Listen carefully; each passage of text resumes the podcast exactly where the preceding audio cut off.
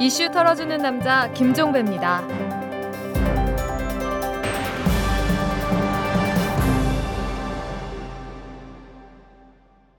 1월 11일 금요일에 보내드리는 이털남입니다.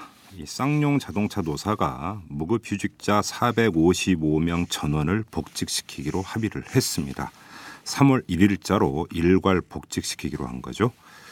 일정한 진전이라고 평가합니다.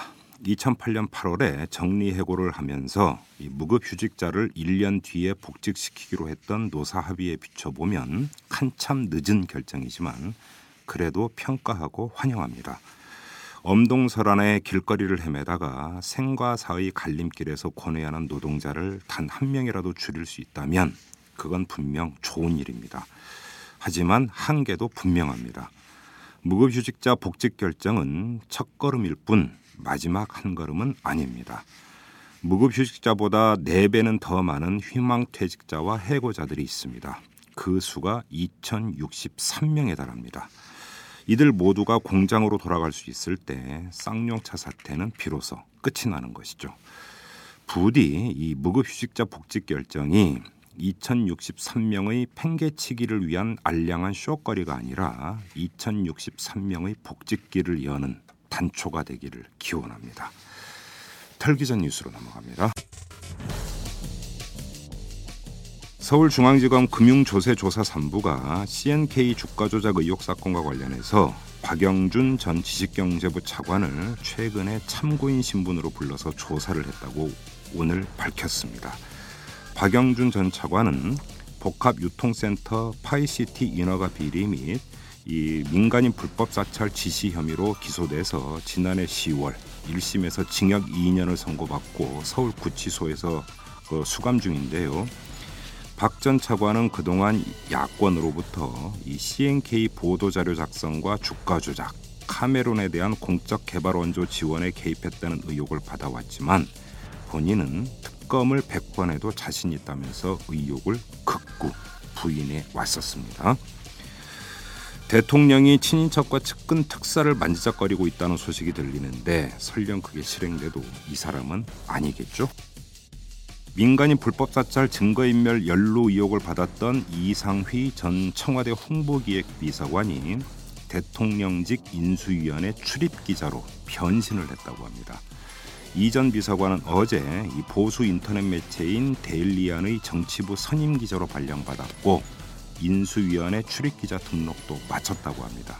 그는 공직을 그만둔 뒤에 가족 부양 의무도 있고 내가 잘할 수 있는 게 뭔지 생각해보니 기자가 딱이었다. 내가 공인이기 때문에 기자가 된 것에 여러 해석이 따르겠지만 별다른 의미는 없다. 이렇게 주장을 했다고 하는데요. 그 사람이 정말 기자 일을 잘할 수 있는지는 모르겠고 부적절한 건 확실합니다. 김인규 전 KBS 사장이 2010년 인기 드라마 제빵왕 김탁구 제작 당시에 정관계의 반대 로비가 있었다고 밝혔습니다.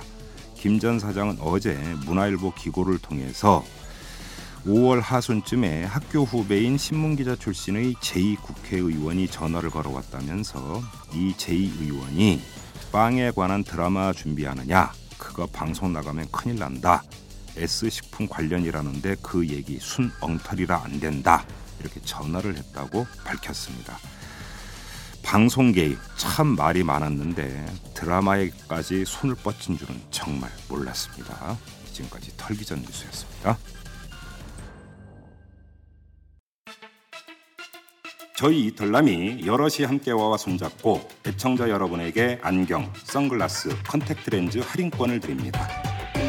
여럿이 함께와는 민주 시민과 골목 상권을 연결해서 99%가 행복해지는 사회를 만들기 위해 생겨난 회사입니다. 검색창에 여럿이 함께와 또는 주소창에 waaa.co.kr을 쳐보세요. 여럿이 함께와 이털남 팬 여러분 안녕하세요. 저는 한마디로닷컴 박기범 대표입니다. 여러분 비싼 사교육비 때문에 걱정 많으시죠? 최고의 영어 강의를 평생 무료로 여기 한마디로닷컴이 있습니다. 전면적 무상 영어 교육 한마디로닷컴이 응원합니다. 영어는 딱 한마디로 한마디로닷컴 이동읍 지명자가 보수를 넘어 친정권 편향이라는 점도 큰일일 뿐 아니라 지역적으로도 편중된 인사라는 점도 문제입니다. 헌법재판관 9명 중 영남 인사가 무려 5명으로 절반을 넘게 됐다는 점도 심각한 문제이지 않을 수 없습니다. 청와대가 어, 권력형 비리 관련자들에 대한 특별 사면 방침을 사실상 붙인 것으로 보입니다. 어, 말은 민생사범 및 대화합 차원이라고 이야기하지만 이것은 말장난에 불과하고 이번 사면 추진은 이명박 대통령의 측근 및 친인척 등 권력 남용을 통한 비리 사건 연루자들을 위한 맞춤형 특사일 뿐입니다.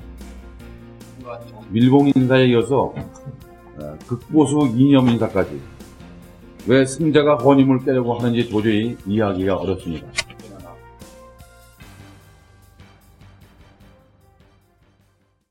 이명박 정부 자 퇴임을 코앞에 두고 있는데요. 그래도 거센 논란을 자초하는 조치를 서슴없이 벌이고 있습니다.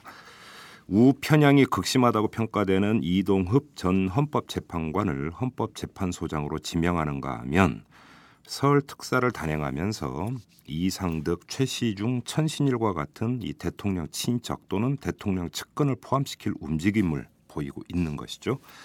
자, 오늘은 이 문제를 한번 종합해서 탈탈 털어보도록 하겠습니다. 판사 출신의 서기호 진보정의당 의원 모셨습니다. 안녕하세요. 안녕하세요. 네, 새해 복 많이 받으시고요. 네, 새해 복 많이 받으세요. 자, 특사 얘기부터 한번 해볼까요? 예. 그 퇴임을 코앞에 두고 2월에 그 설에 특사를 한다고 한다면 자신의 퇴임 한 열흘 조금 열흘 전에 특사를 하는 거 아니겠습니까? 네, 그렇습니다. 이런 전례가 있었습니까? 보통 임기 말에 예. 그 대통령이 특사를 하는 경우가 뭐 있긴 있었습니다. 예. 과거에도. 예. 그런데 지금 같은 경우는 좀 특징이 음. 과거랑 다른 점은 예. 아, 자기 친인척 예. 그리고 자기 측근을 어, 에 대해서 이제 사면을 하려고 한다는 것이고요. 음. 어, 그러니까 종전의 정권에서는 에, 다음 정부에서 보통 했죠. 예. 그 다음에 또 한 가지는 이제 재판이 확정되기도 전에, 그러니까 재판을 진행 중에 네. 이렇게 상고를 포기한다거나 음. 항소를 포기하는 형태로 음. 좀 빨리 확정을 시켜가지고 네. 어, 감옥살이도 얼마 하지도 않은 상태에서 예. 어, 특사가 단행되려고 한다는 거 음. 이게 큰 차이점입니다. 지금 특사의 그 전제 조건은 형이 확정이 돼야만이 특사 대상이 될 수 있는 거죠. 네 그렇습니다. 그러니까 지금 이상득 그 의원 같은 경우는 보니까 24일로 선거 공판 날짜가 잡혔더라고요. 오늘 네, 보도를 그렇습니다. 보니까 네 그렇습니다. 여기서 만약에 이제 그 이제 판결이 나면은 바로 이제 포기해 버리고 형을 확정시켜 버리겠다 이거 아니겠습니까? 예 그렇습니다. 그리고 특사를 하겠다. 네, 네. 근데 지금 이건 아직까지는 이상득, 최시중, 천신일 같은 사람들을 특사 명단에 포함을 시킬 것이다라고 하는 것은 현재로서는 추정입니다. 청와대가 네. 공식적으로 밝힌 바가 없어요. 네 그렇습니다. 그럼에도 불구하고 이렇게 추정을 하는 근거가 뭔가요? 어 사실은 한한달 전부터 예. 어 뭐 그 전부터도 이제 그런 설이 막 나왔었고요. 저한테도 어, 어느 기자분이 네. 어, 연락이 와서 네. 그런 설이 있다. 음. 그 상당히 신빙성 있어 보이고 예. 그래서 뭐 시, 사면위원회 명단을 좀 어떻게 어, 입, 음, 공식적으로 예, 입수할 수 있느냐 뭐 예. 이런 질문도 하고 그러셨어요. 예. 그때부터 저도 관심을 가졌는데 예. 보니까 이제 이 뭐 천신일, 신재민, 뭐 최시중 이런 네. 사람들이 다그 상고를 포기를 하고 있더라고요. 그래요? 예. 어. 한달두 달 전부터 예. 그리고 이제 이상득의 경우는 1심 재판 중이었는데 어 이번에 마침 또공 이, 이 사람의 경우에는 이제 구속 만기일이 1월 25일입니다. 네. 그러니까 에, 이 1월 25일 전에 선고를 하게 돼 있습니다. 반드시 반, 법원에서는. 아, 그래서 24일로 정해진 예, 거군요. 그렇습니다. 예. 법원에서 임의로 정한 게 아니고요. 예. 어, 뭐 1심 같은 경우는 6개월 이내에 구속된 상태에 있는 사람은 재판하도록 돼 있습니다. 그렇죠. 그렇게 돼 있죠. 예. 그러다 보니까 이제 1월 24일 그 전에는 선고가 될 것이다. 음. 이런 예상을 충분히 할 수 있었던 것이고요. 네, 네. 그래서 그 전에 이렇게 줄줄이 상고 포기하는 걸 보면서 어. 어, 뭔가 좀 음, 조짐이 이상하다. 봐. 신재민 전 문화부 차관이죠. 네. 그다음에 천신일 세종나무 이제 회장이고 대문과 대통령 이제 측근으로 알려진 사람이고 이런 사람들이 상고를 포기를 했어요. 예, 그렇습니다. 아 실제로? 신재민은 뭐 12월 달에 상고 포기를 했고요. 예, 그다음에 뭐 나머지 사람들도 그 전에 예. 이렇게 상고 포기를 했, 는데 음, 지금 이상득의 경우도 어, 항 이- 이분은 이제 1심이니까 항소를 포기할 가능성이 있다. 네. 그렇죠. 근데 좀 특징이 또 다들 대체로 이제 뭐 무죄 주장을 했던 사람들이거든요. 예. 그러다가 무죄 주장을 했던 사람들이 이제 대법원까지 안 가보고 예. 상고를 포기한다는 것은 어. 사면을 받기 위한 목적이다. 아, 사전에 사인 교환이 있었다. 예. 이렇게 하나의 정황은 될 수 있겠네요. 네, 지금 그렇습니다. 말씀하신 게. 네, 그렇습니다. 자, 그러면 대통령의 친인척이나 측근을 특사 대상에 포함을 시켜버린다. 이래버리면은 이 문제가 지금 사법정의 차원에서 어느 정도로까지 악성으로 평가를 할 수가 있는 겁니까? 어 그러니까 이제 결국은 자기 사람, 자기 네. 자기 형님, 자기 친척에 대해서 음. 스스로 사면한다는 거니까 뭐뭐 소위 요즘 어 셀프- 트위터에서 셀프 사면이라고 하죠. 셀프 사면이란 말이 요즘 회자되고 있는데 예, 예. 그런 측면이 좀 있고요. 그러니까 네. 그만큼 좀 염치가 없는 거죠. 예. 그러니까 이전의 관례를 보면은 사실은 대통령 친인척이나 측근을 삼, 그러니까 사면해 주는 것도 사실은 그, 그 자체도 문제가 있는데 해 준다 하더라도 후임 정권이 등장한 이후에 후임 정권에 의해서 이제 보통 이루어지지 않았습니까? 네 그렇습니다. 근데 자기 정권이 유지되는 상태에서 거기서 비리를 저질러서 감옥에 간 사람을 자기 정권이 유지되는 상태에서 특사를 해준다라고 하는 것 자체가 참으로 전례를 찾아보기 힘든 이제 그런 일이다라고 하는 것이고 예, 예. 자 이거는 사실은 뭐 여기서 더 길게 이야기하고 말 것도 없이 누가 보더라도 사실은 상식적으로 얼마든지 이제 판단을 할 수 있는 이제 그런 문제인 것 같은데 이런 문제를 한번 좀 짚어봤으면 좋겠습니다. 그 요번 지난 대선 과정에서 여야 후보를 막론하고 그 대통령의 사명권을 제한을 하겠다 이런 이야기가 많이 있었습니다. 예 그렇습니다. 그 대통령 사명권 제한 이야기가 나온 이유가 어디에 있습니까? 어 그만큼 이제 국민들의 어떤 의식이 높아졌다고 볼 수 있는데요. 네, 과거에는 이제 대통령이 워낙 권한이 막강하고 예, 또뭐 국가 원수 대통령 하면은 뭐 국가 원수 또는 국부 뭐 이런 예. 형태로 지칭이 되듯이 예, 그 국민들 사이에서 뭐 좀 어느 정도 용인을 해주는 네. 그런 측면이 있었지만 이제 뭐 SNS가 등장하면서 특히 최근에 들어서서는 이제 국민들이 더 이상 그러한 그 음, 대통령의 막강한 권한을 이제 더 이상 허용해서는 안 된다. 네, 그래서 뭐 대통령뿐만이 아니라 뭐 검찰도 최근에 예. 여러 가지 어, 집중된 권력을 분산해야 된다 이런 이야기 나왔듯이 어, 대통령도 어, 그 한계 선을 정해놓고 해야지 음. 사면권을 그냥 무조건 이렇게 자기 마음대로 네. 해서는 안 된다라는 그런 국민들의 목소리가 높아지고 예. 있기 때문에 예, 결국은 이 어, 어, 여야를 막론하고 예. 그 사면권 제한에 대한 목소리가 나오는 것 같습니다. 그러면 저 여기 좀 갈라볼게. 자 만약에 그 이상득, 최시중, 뭐 천신일, 신재민 이런 사람들은 논외로 하고 이래서 뭐 생계형 범죄를 저질렀거나 그 형기의 상당 부분을 채운 사람들 일반 어떤 그 수용자들이 되겠죠. 네. 이들을 상대로 서울에 특사를 하는 거에 대해서는 그러면 서기호 의원께서는 어떻게 판단을 하십니까? 어 보통 그런 생계형 범죄에 대해서는 이제 일반 사면이라는 제도도 이- 있어서요. 네. 어, 그런 경우는 이제 국회 동의를 얻어서 어, 하고 있는데 아 일반 사면은 국회의 동의를 받도록 되어 있네요. 네 일반 사면은 이제 뭐 죄의 종류를 정해가지고 예. 뭐 국회 동의를 받아서 일괄적으로 하는 거고요. 예. 특별 사면은 말 그대로 특별하게 특별한 사람에 대해서만 예. 하는 거죠. 예. 예. 그래서 이건 동의가 필요가 없는데 예. 어, 어떻게 보면은 이제 생계형 범죄 같은 거는 음, 오히려 네. 특별 사면을 해줄 필요성이 있을 수 있죠. 이렇게 뭐 구- 국민 뭐 경제 살리기 차원이라든지 아니면은 화합 차원에서 예. 또는 새로운 대통령이 이제 탄생을 했으니까 네. 뭐 그런 측면이 있는데 음. 이제 그런 점들은 그런 부분들은 어떻게 보면 국민들이 좀 납득할 수도 있을 만한 내용이 있을 수 있습니다. 그런데 대통령 선거 과정에서 여야 후보를 막론하고 그 사면권을 제한하게 스스로 제한하겠다라고 이- 하는 이야기가 꼭 뭐 자신과 얽혀 있는 이 권력형 비리나 이런 걸 저지른 사람들에게 뭐 사면권을 행사하지 않겠다라는 뜻만을 한 그렇게 한정해서 이야기했던 것은 아니잖아요. 네, 그렇습니다. 대통령의 사면권 자체가 너무 남발되고 있다라는 문제 의식에서 비롯됐던 것 아닙니까? 네.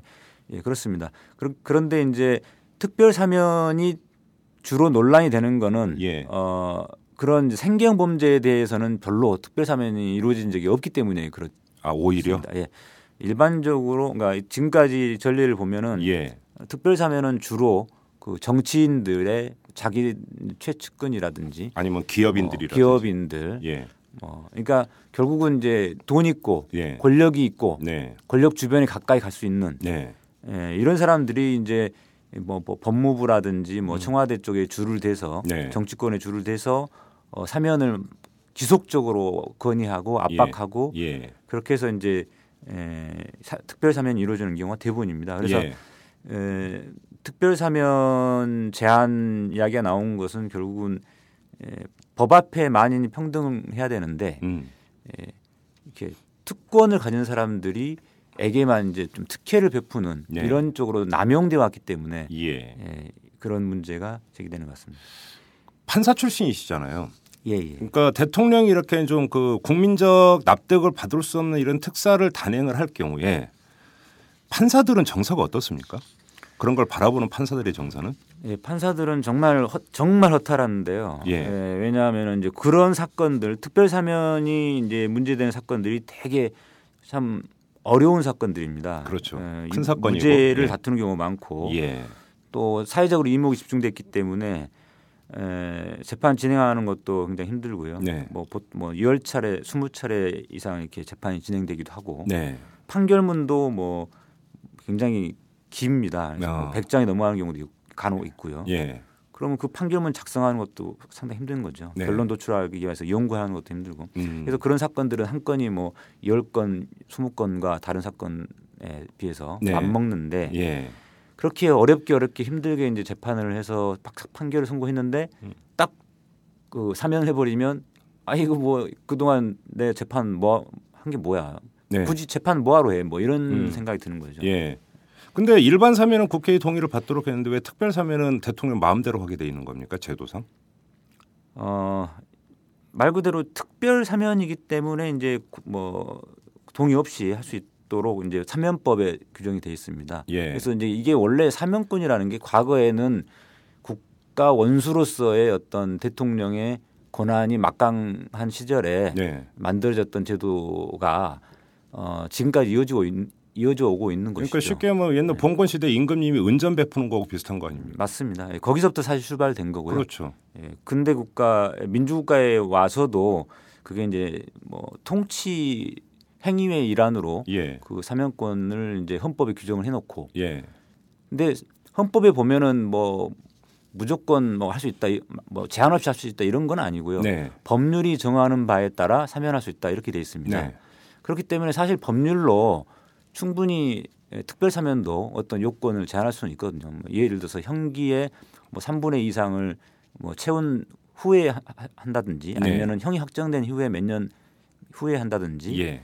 또는 뭐 부정부패 사범 같은 경우는 뭐 원칙적으로 무조건 금지시킨다든지 예. 뭐 이런 제한을 얼마든지 할 수 있고 예. 실제로 프랑스나 미국에서 그렇게 제한이 되어 있습니다. 그럼 우리나라 같은 경우는 그런 특별 사면 요건에 대해서 구체적으로 명시가 안 돼 있는 겁니까? 예, 지금 현재 사면법에서는 네. 특별 사면에 대해서는 제한이 없는 것으로 이렇게 돼 있습니다. 대통령 마음대로군요, 그러니까. 예, 예, 그렇습니다. 근데 형식적으로는 무슨 위원회가 있죠, 심사를 하는.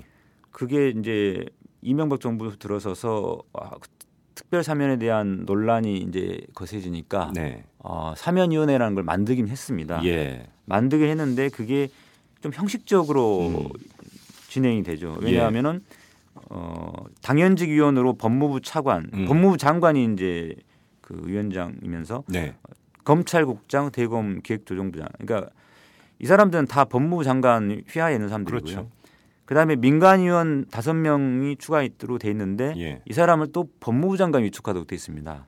아, 그러니까 그래요? 예. 사실상 그냥 법무부 장관 법무부 장관은 뭐 대통령의 직속이니까 그렇죠. 사실상 대통령의 의중이 그냥 다 반영되는 거죠. 그러니까 형식상으로는 사면위원회에서 아 이러이러한 사람들을 좀 특사를 하는 게 좋겠습니다라고 대통령한테 건의를 하고 그러면 대통령이 받아들이는 이런 형식을 절차를 따르게 돼 있는 거죠. 예, 절차는 그렇게 이제 돼 있는데 네. 예, 사실상 그 형식적인 절차다라는 음. 거죠. 위원회의 구성 자체가. 네. 그래서 제가 요번 기회에 어 문- 이게 참 문제가 커지니까 제가 저희 의원실에서도 연구를 했는데 네. 사면법을 그래서 개정안을 내려고 합니다. 예. 그래서 그 아까 말씀드린 것처럼 사면에 대해서 대상을 예. 제한하는 거, 예. 그 다음에 뭐 사면위원회의 구성을 실질적으로 어 이렇게 중립적인 인사들이 올 수- 와서 예. 실질적인 심사를 할 수 있도록 음흠. 어 그 구성의 방식을 다르게 하는 거죠. 네. 그 다음에 회의 지금 사면심사위원회 회의록도 보면은 뭐 특사 후에 뭐 5년이 지나야 공개할 수 있고 뭐 이런 식의 좀 아. 사실상 비공개가 예. 돼 있는데 예. 이런 부분도 즉시 공개할 수 있도록 음. 예, 법을 좀 개정하려고 합니다. 예. 그래요. 자, 그럼 다시 이번에는 그 대통령 친인척과 측근에 대한 특사 가능성 얘기로 좀 다시 돌아가서 또 하나 우려되는 부분은 셀프 사면을 하는 것 자체도 문제지만 셀프 사면에 이른바 그 불어닥칠 비난을 잠재우기 위해서 이른바 끼워넣기식으로 네, 네. 예를 들어서 다른 정치는 이제 끼워넣는 것은 얼마든지 상상해 볼 수가 있는 것 네, 아니겠습니까? 그렇습니다. 예를 들어서 선거법 위반으로 해서 그러니까 피선거권을 박탈당한 정치인이라든지 주로 야권이 되겠죠 그렇게 되면 예, 예. 상대는 야권이 될 테니까 이런 사람들까지도 결국 끼워 넣어 가지고 균형을 맞춰버리는 이런 그림이 그려질 가능성이 상당히 높은데 이것도 좀 문제 아닙니까? 예, 기존의 이제 대통령들도 그렇게 해왔죠. 예. 이제 어, 비난을 받을 수 있으니까. 네, 이제 그렇게 함으로써, 함으로써 이제 야권의 어, 어떤 암묵적인 동의를 받아내는 거죠. 그렇죠. 네. 이른바 거기서 딜이 이루어지는 네, 거예요. 딜이 이루어지는 거죠. 네. 그렇죠. 지금 혹시 그러면 야권에서 지금 그런 움직임이 있습니까 없습니까? 솔직하게. 아, 저는 진보? 정의당 의원이다 보니까요. 예. 약간의 이제 이- 이해관계 사실 없는데 네. 민주당 쪽에서 어떤 움직이는지를 제가 잘은 모르겠습니다. 그 뭐 마코에서 아 뭐 대통령이 특사하려고 한다면 보통 그 야당도 아 이런 이런 사람도 좀 그 특사 명단에 포함시켜 주십시오라고 뭔가 그 얘기 올라가고 이랬다는 얘기가 종종 간혹 보도를 탄 적이 있었거든요. 요번에도 그럴 가능성이 있는 것 아닙니까? 겉으로는 절대 안 된다라고 이야기를 하지만 아 그런데 이제 뭐 민주당이나 야권에서 이렇게 지금 이번에 특별 사면에 대해 반대하는 게 특별 사면 자체를 반대하는 것은 아니고 네. 그 친인척이라든지 친인- 측근 그, 예. 본인 셀프 사면 그러니까 자기의 형 형님을 네. 과 그다음에 친인척을 사면하려고 하는 거. 음. 어, 그리고 특히 그거는 그 사람들은 지금 형기를 충분히 복역한지도 않은 상태에서 네. 재판을 뭐 상고 포기 등으로 확 일부러 확정을 시켜가면서까지 하는 무리하게 하는 거라서 네. 이 부분에 대해서는 이 사람들은 사- 특별, 특별 사면 대상으로 삼으면 안 된다라는 음. 주장을 하는 것이기 때문에요. 네. 그래서 끼워넣기 문제는 좀 다른 문제 같습니다. 그러니까 끼워넣기 문제는 이제 이명박 대통령이 이제 그 자기에 대한 비난을 잠재우기 위해서 예. 이제 딜을 이제 제한을 하는 할 수는 있겠죠. 음. 근데 지금 아직까지 뭐 어떤 제한 그런 제한이 들어온 거는 저는 이제 모르 모르고요. 예. 어, 아직은 없는 것 같고 예. 지금 이 친, 예, 셀프 사면과 관련된 부분은 음. 어, 새누리당에서조차도 예. 반대하고 있기 때문에 예. 에, 그, 과연 그거를 이제 무시하고 밀어붙일 수 있을지. 음, 제가 잘 모르겠습니다. 이 박근혜 지켜봐야 될 것 같습니다. 박근혜 당선자의 의중이 그 셀프 사면을 실행할 수 있느냐 무위로 그치느냐에 있어서 중대한 변수라고 판단을 하십니까? 아무래도 박근혜 당선자가 강력하게 반대하면 네. 이제 음 그게 사실상 박근혜 당, 어, 당선자를 지지했던 음. 어, 51% 네. 그다음에 또 반대했던 48% 국민 국민 대다수 거의 절대 다수의 반대에 부딪히는 거기 때문에 네. 어, 아무래도 쉽지는 않겠는데요. 예. 뭐 박근혜 당선자의 특징 뭐 특징이 또 그런 거를 또 대놓고 뭐 반대하고 들이받고 이런 스타일이 아니다 보니까 그렇죠. 말은 없습니다. 네. 공식적인 말은. 예. 음, 그렇기 때문에 뭐 이명박 대통령이 또 밀어붙일 가능성도 충분히 있다고 음. 봅니다. 어차피 본인은 뭐 마지막 끝, 끝나는 마당에 네. 사실 어, 비난을 감수하고라도 음. 예, 친인척 자기 사람을 챙기려고 할 가능성이 충분히 있다. 네. 알겠습니다. 자, 특사 얘기는 그 정도로 하고 이번에는 헌법재판소로 좀 넘어갔으면 좋겠는데 이명박 대통령이 이동흡 전 헌법재판관을 헌, 헌법재판소장으로 지명을 했고 보도에 따르면 이 지명 과정에서 박근혜 당선자하고도 협의를 한 것으로 지금 알려지고 있습니다. 그러니까 이동업 인사에는 박근혜 당선자 의중도 이제 실려 있다 이렇게 보는 게 좀 맞을 것 같은데 이동업 이 그 후보자에 대해서 상당히 지금 논란이 있습니다. 완전히 우편향이다라고 하는 게 일반적인 지적인 것 같은데 서기호 의원께서는 이 후보자, 이 이동흡 후보자 어떻게 파악하고 있습니까? 어떤 사람입니까? 네. 서기호 응가 의원께서 알고 계시는. 예, 예. 지금 이제 이동우 후보자의 경우는 이제 아까 그 특별 사면과 달리 네. 이, 이거는 그야말로 박근혜 당선자의 의중입니다. 예. 네. 박근혜 당선자하고 사실상 코드가 맞는 스타일인 거죠. 그래요? 그러니까 왜냐하면 음 박근혜 당선자가 가장 원하는 게 그 아버지 박정희 대통령 시절에 유신 시대에 대한 네. 명예를 회복하는 거. 예. 어 그거를 본인의 본인이 어떤 어떻게 보면 딸이었으니까 예. 뭐 그런 측면에서 이해될 수 있는 부분도 있지만 어 그런 이야기들을 종종 해왔고 본인 스스로가 예. 그리고 뭐 유신 시대 에 있었던 그, 그 각종 그 문제됐던 판결들에 대해서도 예. 음, 그 당시에는 문제 없었다 뭐 이런 예. 식으로 두 개의 판결 논란도 그때 있었고요. 예. 예. 뭐 그런 식으로 그 유신 시대에 대한 그 잘, 잘못된 시각을 갖고 있는데 지금 이, 이 이동우 후보자도 어, 그런 측면이 좀 있습니다. 그래요. 예, 그렇기 때문에 좀 지묘한 것이 아닌가. 근데 좀 네. 그 저희도 한번 소개를 해드렸는데 이동호 후보자를 보면은 친일재산 환수법에 대해서 헌법재판소에서 합헌 결정을 내릴 때 본인은 위헌 의견을 냈고 야간 야간 5개 집회 금지 조항에 대해서도 헌재에서 위헌 판결이 날 때 이동호 후보자는 합헌 의견을 냈고 이랬다라는 것 아닙니까? 예, 예 그렇습니다. 그러면 지금 그 이 사회 문제 이런 거에 대해서 인식이 상당히 지금 경직돼 있다라고 평가가 나오는 것 같은데 이런 평가가 일반적이고 상식에 부합하는 평가라고 판단을 하십니까? 근데 또 개인사 문제에 대해서는 또 상당히 진보적이다 이런 평가도 있기 때문에 여쭤보는 겁니다. 예, 그래서 이제 이분을 평가할 때 뭐 진보냐 보수냐 이런 형태로 접근하기보다는요. 네.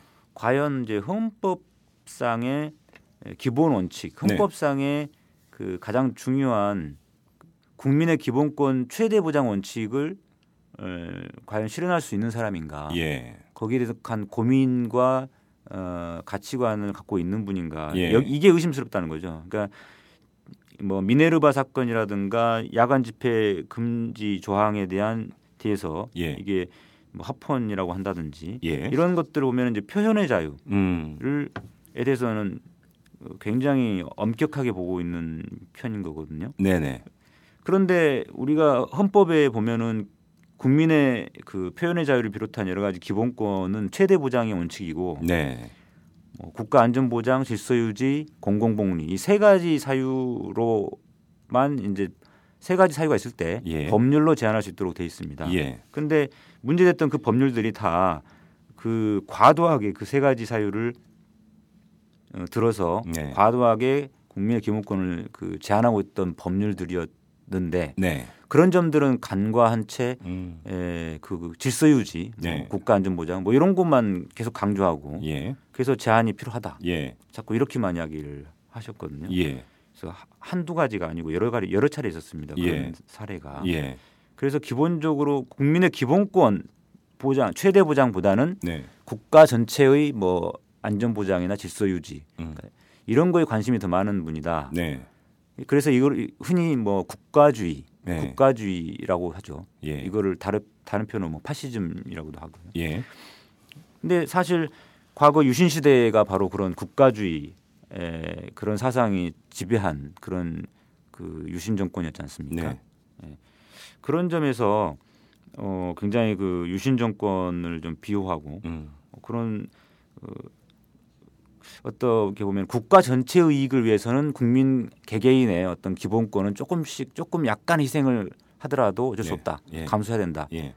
어, 그것이 국가 전체, 국민 전체에게 도움이 된다. 네. 뭐 이런 거죠. 근데 헌법재판관이 헌법재판소장을 포함해서 아홉 명인가요?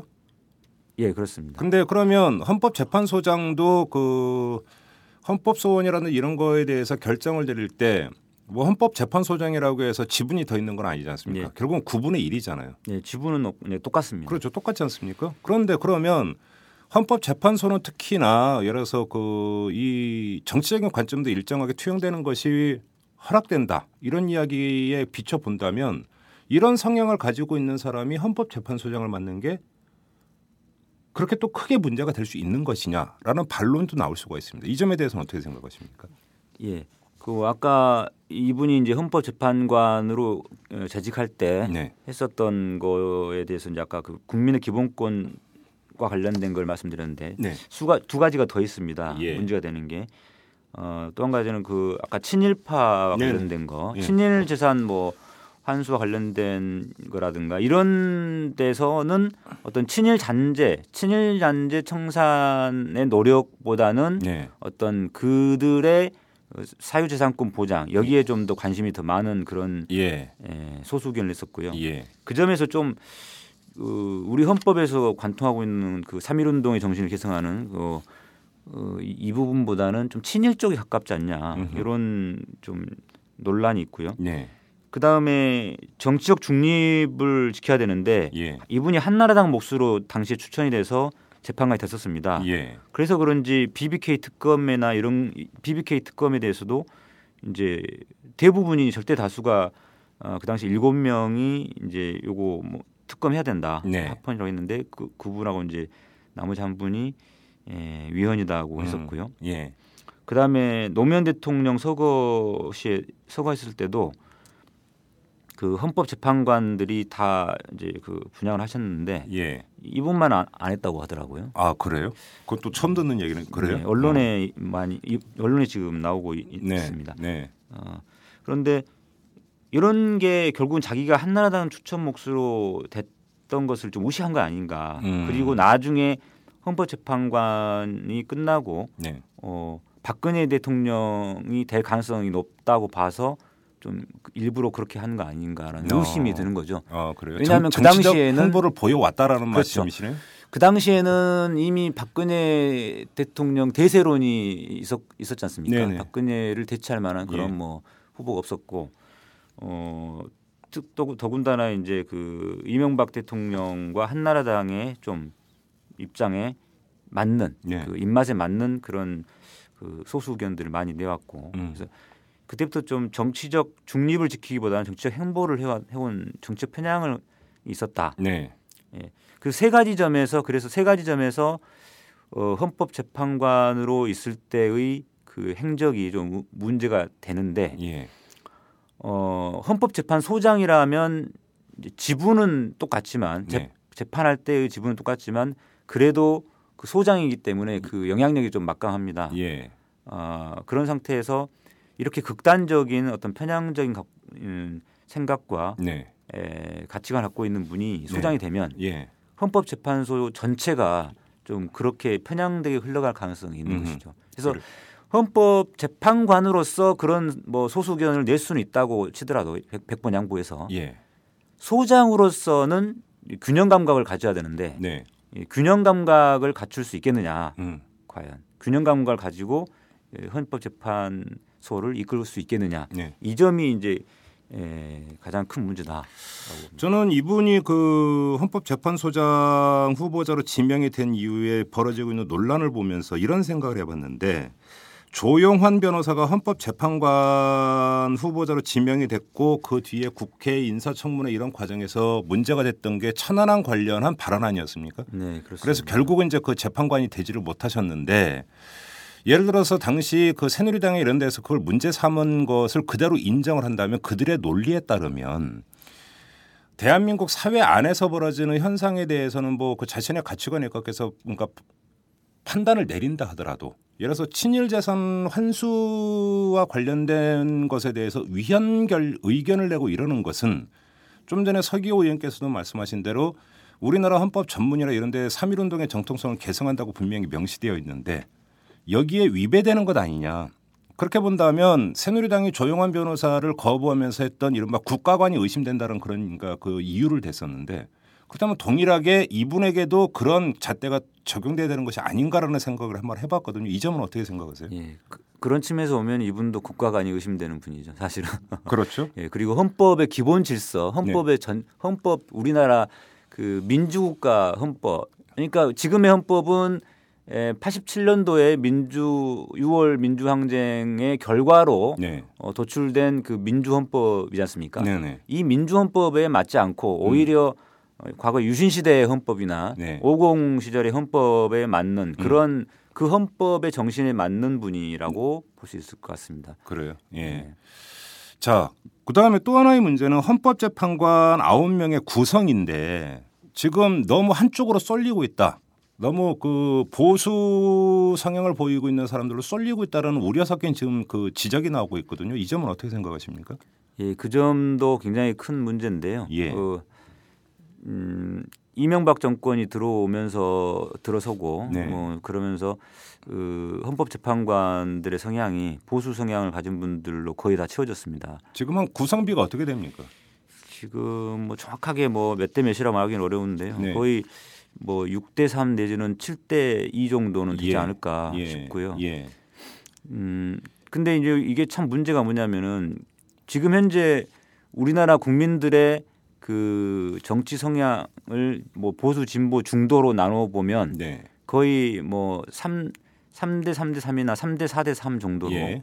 이렇게 보수와 진보 의 그구그 비율이 음. 비슷하거든요. 이제 중도적 성향을 가진 분들 중에 이제 여기서 조금 갈라지는 건데요. 예.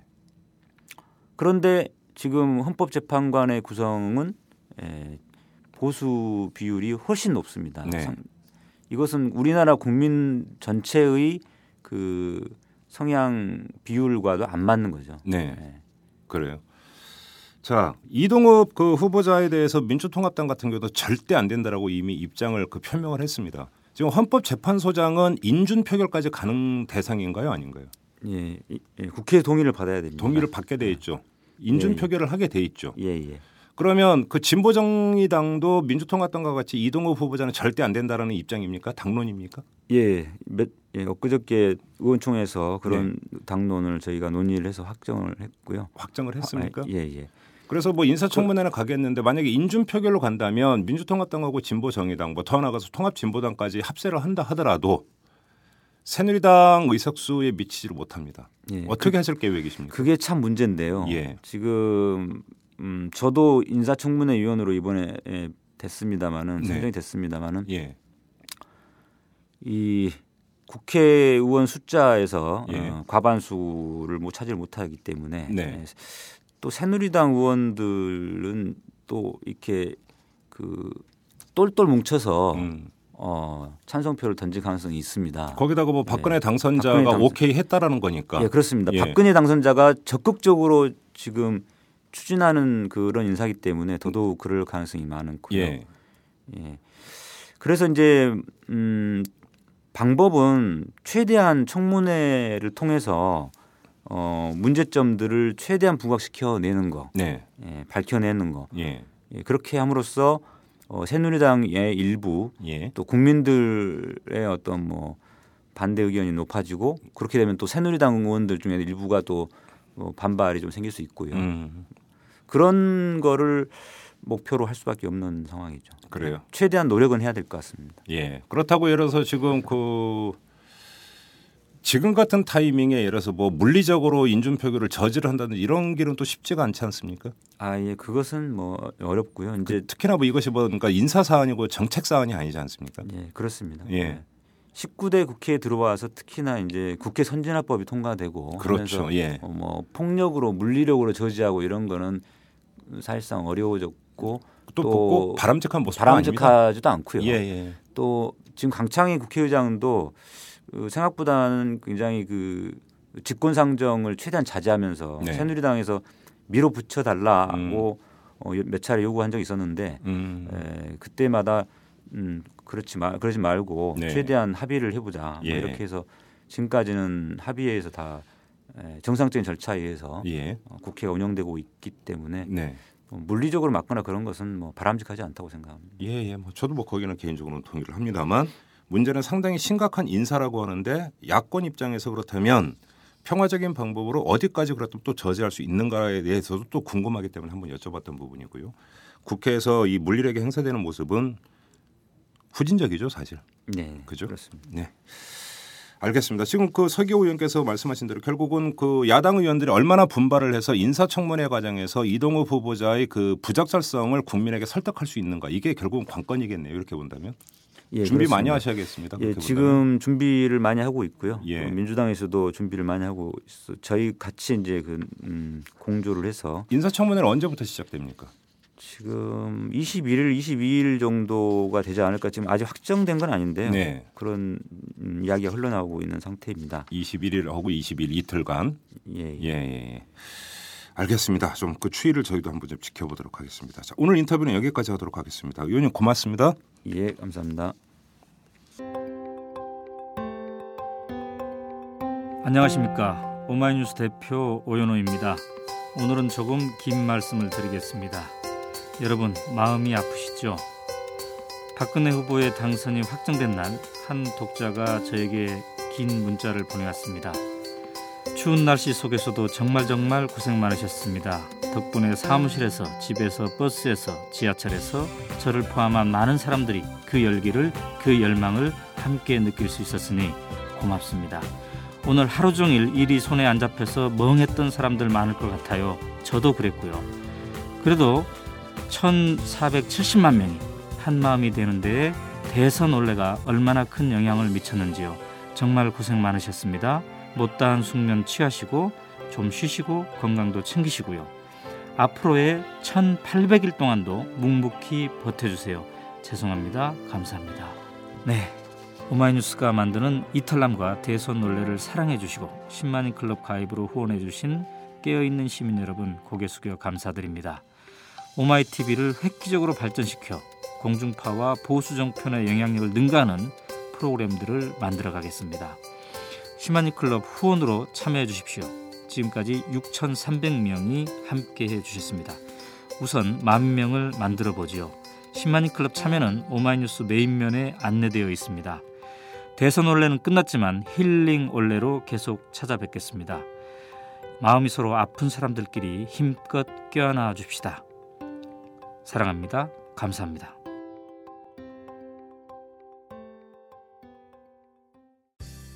야, 뭐 하냐? 어, 기사 써. 네가 무슨 아, 기자도 아니면서 뭔 기사를 쓰냐? 나 오마이뉴스 시민 기자야. 수십만 명의 사람들이 내가 쓴 기사를 읽는다고. 오마이뉴스에 기사를 쓴다고? 어, 난 읽기만 했는데. 야, 그게 정말이야? 당신도 오마이뉴스 헤드라인 기사를 쓸 수 있습니다. 지금 바로 오마이뉴스 시민 기자로 등록하세요. 세상을 바꾸는 주인공이 될 수 있습니다. 오마이뉴스닷컴